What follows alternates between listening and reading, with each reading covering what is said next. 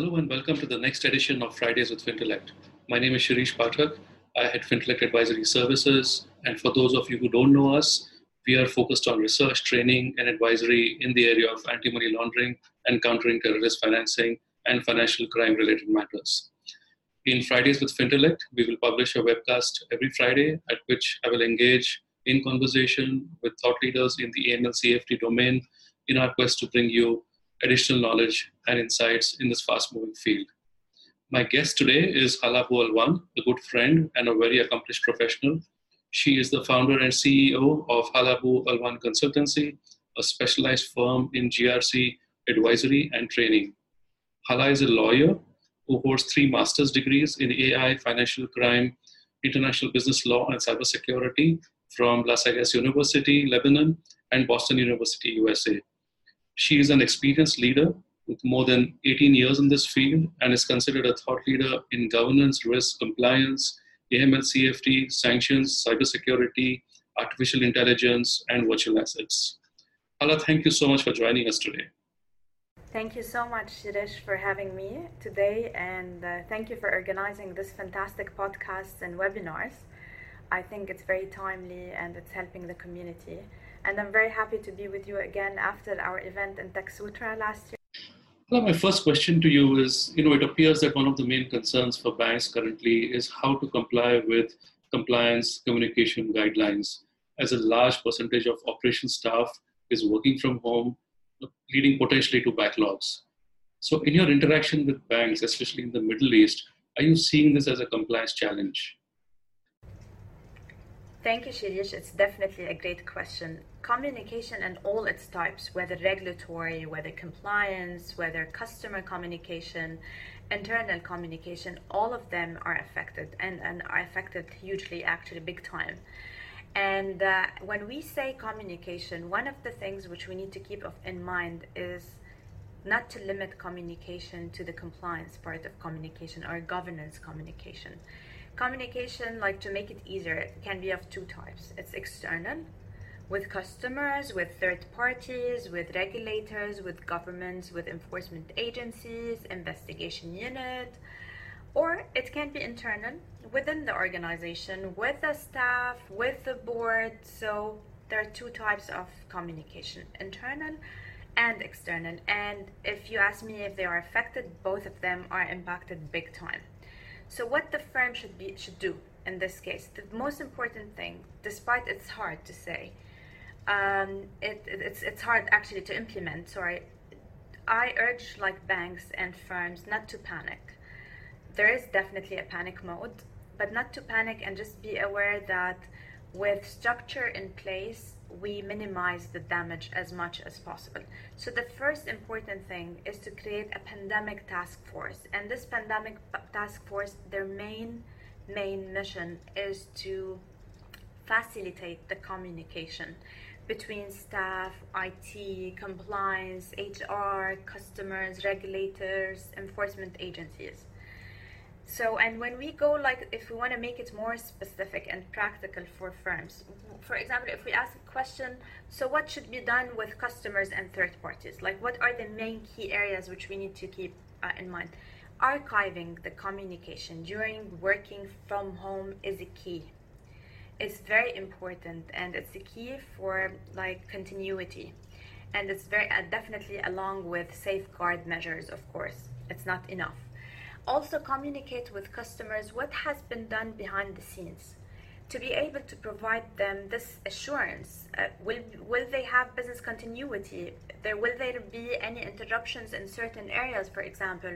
Will there be any delays uh, which they might experience? This is very important. And the second question, which we uh, ask also so, what we talked about customers and third parties. So what should we do with the staff internally? Like what are the types of communication which we should keep in mind in order to mitigate any anti any sorry any lack of communication risks?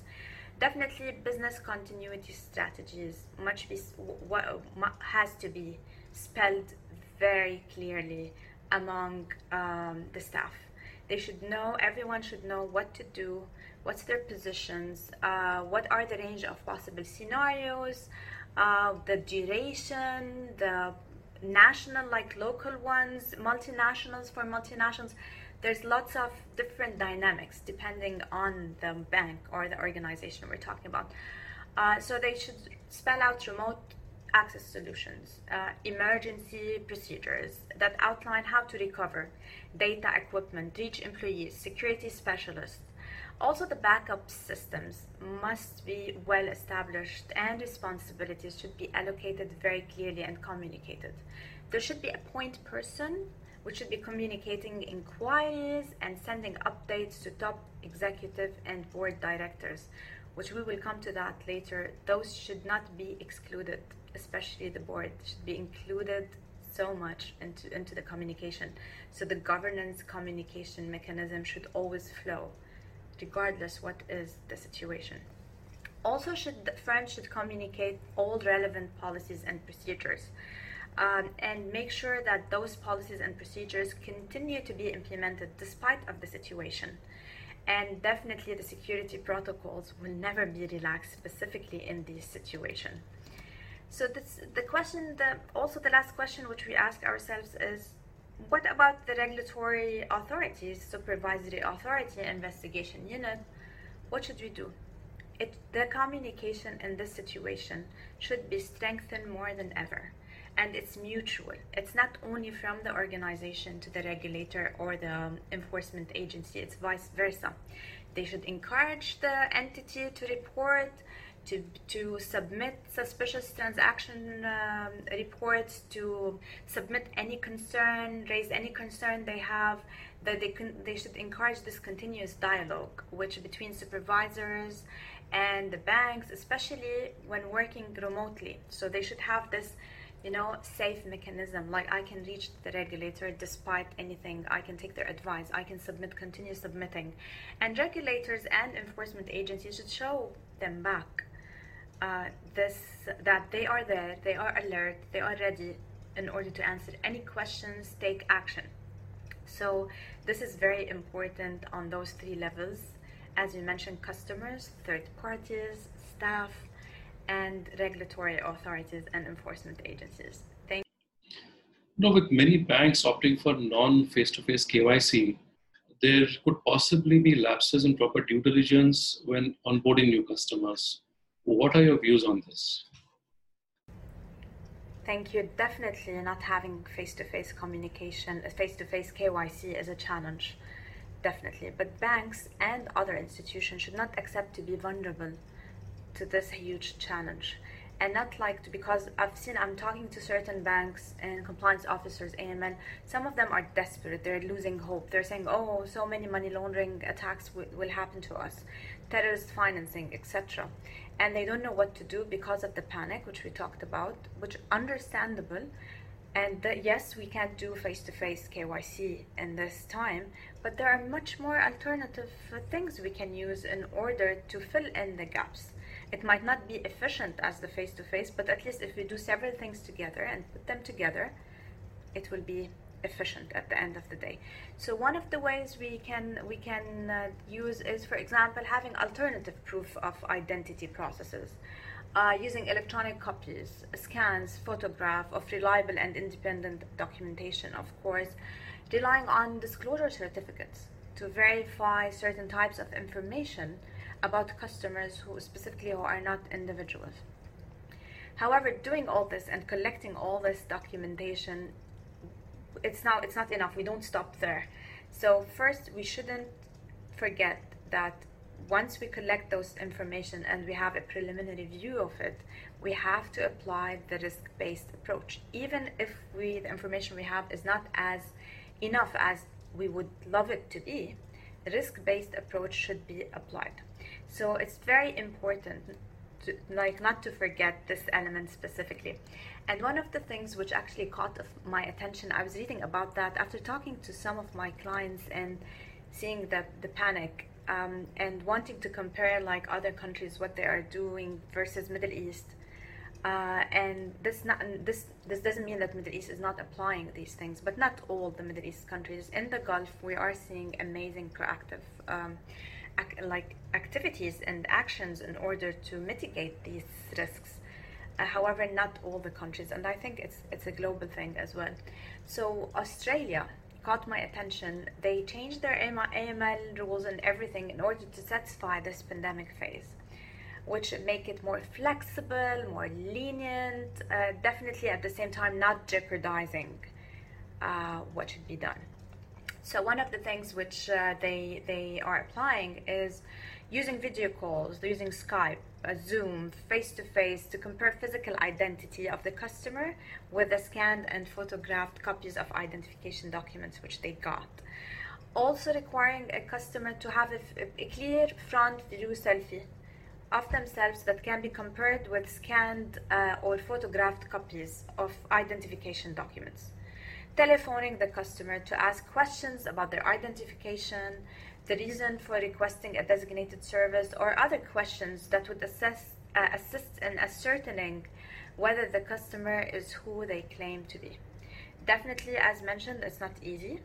However, with those things, whether Zoom, Skype, uh, selfies, all of that, put them together, have a phone call, validate everything together. I think we can do it. We can replace not permanently, but just now in this phase, the KYC requirement, and I think we can have uh, as much accuracy as possible. Thank you. Customer behavior and transaction patterns have undergone substantial changes due to the lockdown in various countries. How will this impact the identification of suspicious transactions based on the customer's previously defined profile? Thank you, Shirish. Definitely, this is a struggle uh, I was talking to many compliance officers, AML officers, and they said the very same. Uh, and one of the things like which led to this is wire transfers had dropped like a quarter, at least a quarter, since the start of February amid disruptions in the global economy, as everyone knows. Balancing out the surge in cash withdrawals uh, online banking, cryptocurrency related activities. So this definitely might create confusion because this is not the regular behavioral pattern. So for example, many bank um, officials, when you talk to them and they say, it's, it's crazy how people are withdrawing hard currency in a state of panic. And also, uh, many people turning into mobile apps who they've never used mobile apps or because they think it's safer now because of the situation. And many use virtual currency in massive, massive volumes, like cryptocurrency and many others, and like massive uh, amounts, which is not the regular behavioral patterns. And as per the AML officers, this creates sometimes confusion because the, the massive amount and um, um, continuous frequent transactions, which is not a norm with the regular behavior, they confuse them sometimes like um, it's it's very hard for them like they when you talk to them they tell you i can't differentiate anymore between legitimate activity and time of crisis and people are panicking and illegal transactions. Um, so they it's really creating this they can't discriminate they can't differentiate. Also FinCEN actually i was reading a report on FinCEN on on this specific topic which is very interesting they said that they are receiving multiple of uh, suspicious transaction reports, flagging attempts by fraudsters to exploit fears of the pandemic uh, to sell sham cures, for example, raise funds of fraudulent charities, and the victims into handling over like money by impersonating even government officials, imagine, among other scams.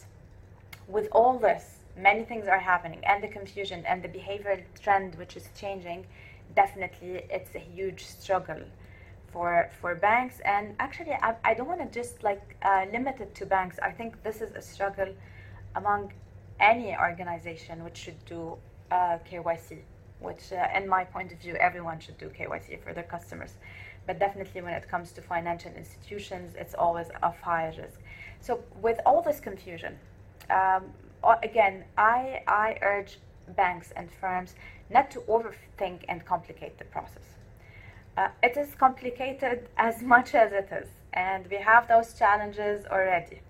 So, as mentioned, as I always say to and advise clients and help them during these um, uh, times, structure in place, communication, continue doing what you've been doing, put alternatives to the things you can't do these days because of the social distancing find alternatives. So undergo the same regular compliance measures and the risk-based approach, which you usually do, uh, but definitely in a much more proactive pace, given the criminal creativity in these times, which we will come also to this talking about criminal creativity. Uh, I think this, like the, this definitely should be included in their compliance program, monitoring plans, policies and procedures, government implementation, what alternatives, what kind of confusion the new behavioral trends of uh, customers might cause, how to deal with it, despite if, if it's a trend and people are panicking people are withdrawing so much cash, using cryptocurrency in crazy amounts, crazy volumes. If you still feel there's something suspicious, you're not comfortable, follow the same procedures you always follow and report it. So there's nothing with with cha- which changed. And also for, remember FATF recent recommendations. So whatever is required by FATF, you have to apply it even in these times. So if the behavior doesn't make sense, despite there is a crisis, report the case. You report like you, you do your responsibility. Um, um, do definitely first the due diligence, put things together, and continue reporting. Um, don't confuse things together. Yes, it might be um, overwhelming. Yes, it might be like I had a client uh, last week who asked me that they had uh, a very disciplined customer who never withdrew cash in his life. They use on- online banking, and if they withdraw cash, it's in very small amount amounts. And these days, he's an old individual. Their customer is like, I think he, they mentioned like 77 years old. These days, the amount of cryptocurrency transactions and cash withdrawals is crazy.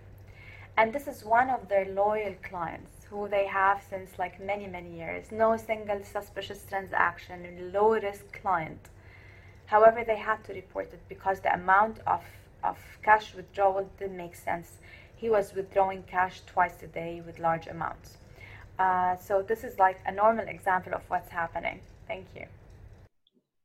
Hala, cybersecurity has come to the forefront during this pandemic, especially as criminals have stepped up their activities in cyberspace.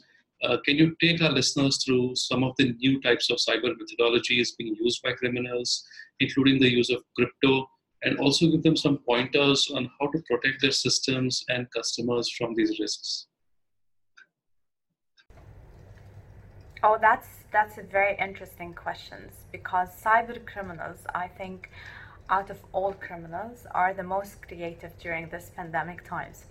Uh, I was reading something uh, yesterday and it's very interesting. I actually I urge everyone to read it. It's very interesting. It's released by the FBI, and they say the cyber crimes reports quadrupled during the COVID nineteen pandemic, and the creativity is beyond imagination. And they are taking advantage of the COVID nineteen crisis and creating all their, their crimes and attacks. So, for example, they are creating fraudulent domain amount, uh, uh, fraudulent internet domains setting up fraudulent COVID uh, charities. You'd see a lot COVID charities. I got invited actually to contribute to one, which was also a, a scam. Promising delivery of masks and other equipment. Specifically, now, if you go, for example, to Amazon or other, uh, you see like it's out of stock or you have to wait for two, three weeks. So, this is an alternative. We provide masks, it's 24 hours, all of that. Uh, and then delivered also fraudulent loans, extortion, etc., etc. Uh, so that also, in addition to that, uh, FBI highlighted that the health sector is the most targeted uh, these days. Actually, one of the most targeted these days, and this sector definitely should apply a very strict enhanced due diligence um, on their supply chains because of what we mentioned, um, like taking advantage of the COVID nineteen uh, specifically when it comes to masks or certain sanitizers, etc., related to the requirements during the crisis. And one of the things which um, I would actually like to read um, because it's it's said very nicely by the FBI and summarizes everything that uh, FBI urged everyone to keep in mind because of this cyber creativity things which can be considered as warning signs. Okay, I'm going to read it now. the use of urgency and last minute changes in wire instructions or recipient amount information. Last minute changes in establishment communi- established communication platform or email amount addresses, account addresses. Communication only in email and refusal to communicate via phone. By the way, this is exactly what happened to me with the charity. When I said, uh, let's have a call, they said we don't have a phone, just we limited to email, uh, email uh, communication. Requests for advanced payment of services when not previously required. Requests from employees to change direct deposit information. I think like FBI summarized the warning signs in an amazing way. So I urge everyone to go to the FBI website and really it's uh, set out there in a very clear way. It's um, it spread awareness. It gives you um, more knowledge on the uh, warning signs and how to mitigate it. So please go and read it. Thank you. Hala, with global trade reduced due to closing of international borders as well as a reduction in demand, how do you think this will affect trade-based money laundering? Will we see more of service-based money laundering happening?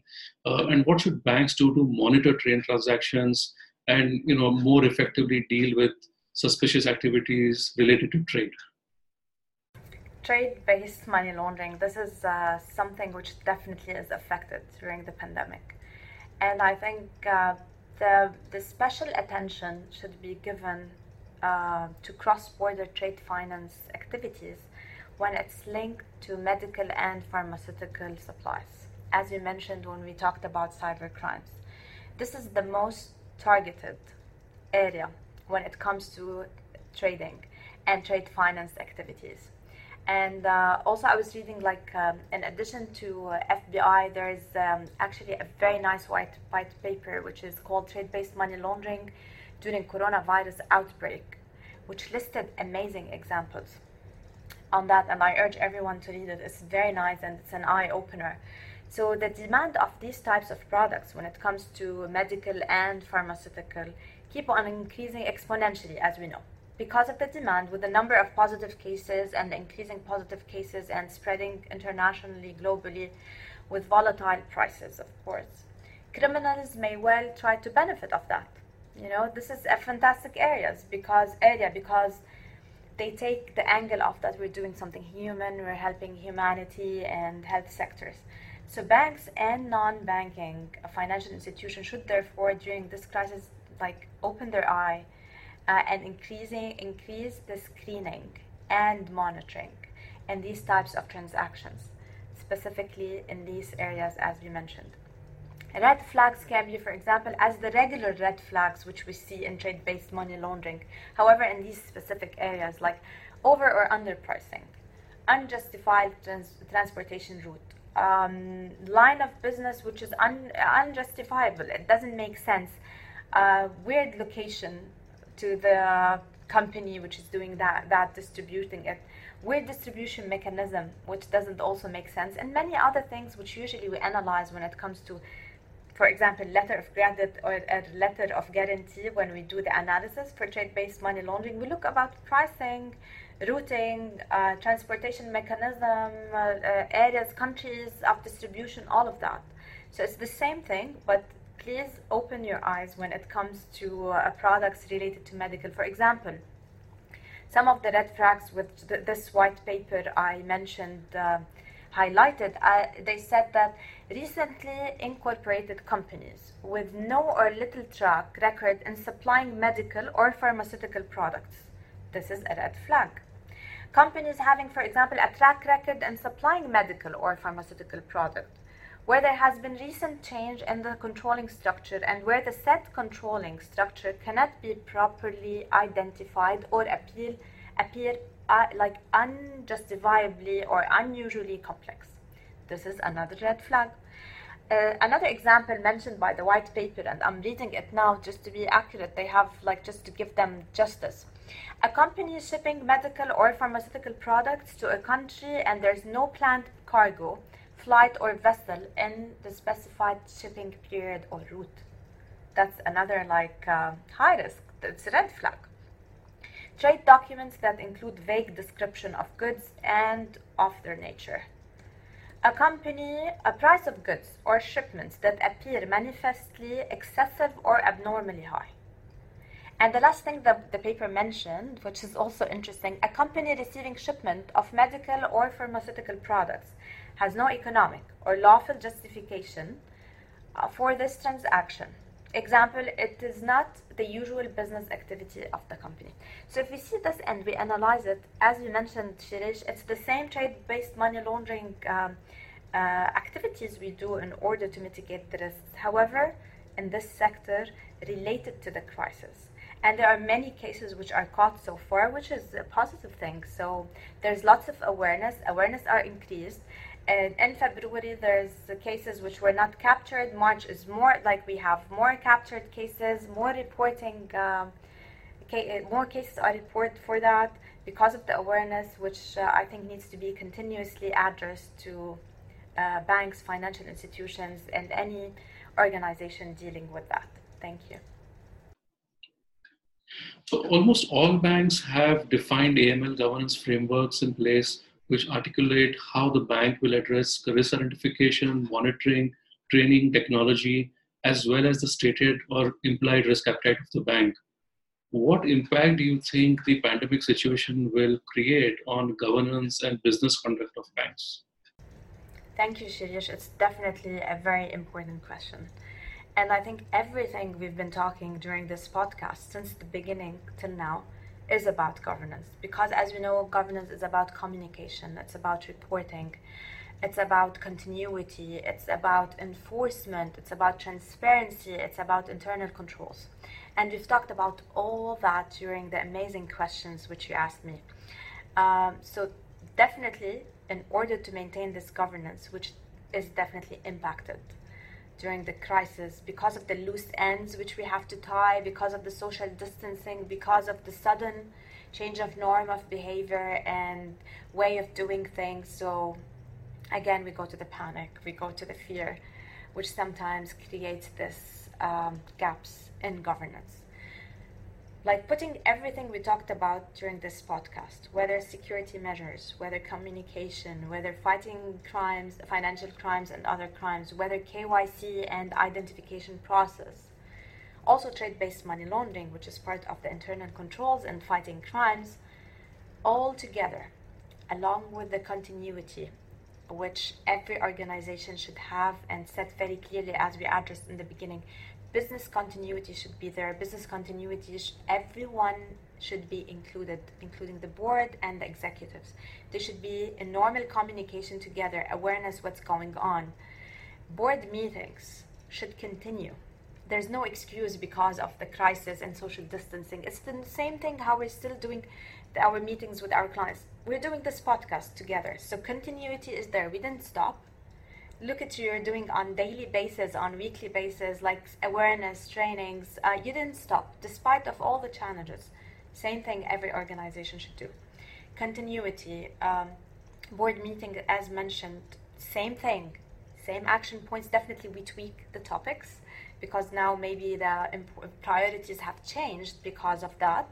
We included, uh, we discuss it, board committees meet, we take decisions, we take action points, Enforcement, same thing. Um, one of the main elements of, of governance is enforcement. Enforcement, whether it's external or internal, from regulators to regulated entities, or from regulated entities to their staff. Same thing. Enforcement for and making sure that people are accountable, and now accountable more than any time before, because people sometimes might like feel lazy, lay back, because of uh, working from home, which gives us this, you know, um, you know, we get lazy sometimes. We get because family is there. We we're not used to this psychologically, like to act professional all the time. Uh, enforcement, accountability should remain there and be enforced. So the organization should stress on the importance of enforcement because it's a great element of um, of uh, governance. Also, IT governance. This is a huge element and important key of governance, which we shouldn't like leave behind. IT governance, whether communication, whether having anticipating, for example, additional burdens because now individuals are working remotely, so there might be technology problems. So this is an element of continuity. And as we say, governance is a skeleton of every organization. Continuity keeps the skeleton together. So IT governance is very important. Compliance and risk departments should continuously coordinate with IT because now it's their core. It's the, the, the area, it's the departments which they rely on because we're all working remotely. And definitely training. There's no excuse that training cannot happen. We are doing trainings, you and me, Shirish, our clients all the time during uh, Zoom. We are doing this podcast um, we are doing um, webinars. Even there are amazing seminars now. The seminars are replaced by online seminars. So training can be done online. So the training plan which we had, we continue it. HR training, learning and development department should continue the, these trainings and awareness. And new things now, training on how to deal with these crises, with the continued business continuity, with uh, new types of KYC, new uh, red flags, uh, behavioral traits, everything we covered uh, in this podcast. Um, and with this, I think we covered communication, transparency, enforcement, um, all of this, these important elements of governance. Um, I think with keeping in mind being aware, being trained, having this extra urge, because I know now sometimes we might, some people might love to take the easy route. You know, since there's a crisis, let me live the crisis and let me not do the duties as I should be doing it. Um, so I urge everyone to keep in mind that this is a phase, this is temporary, it's not permanent at all, it's gonna pass.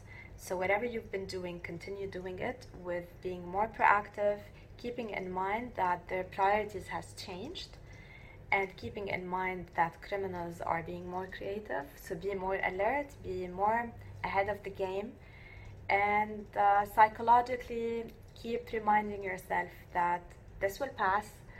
Uh, but your duties remain the same, wherever you are, working from home or working from office. Thank you so much, Shirish, and thank you very much for having. Uh, thank you so much for sharing these insights with us, which I'm sure will be very useful for the Fintech community as well as others who watch this. Thank you so much, Shirish, for having me. It was a pleasure, and uh, I hope we continue doing these things together. Thank you so much, and best of luck. Listeners, please join us again next Friday for the next session. This is Shirish from Fintellect signing out.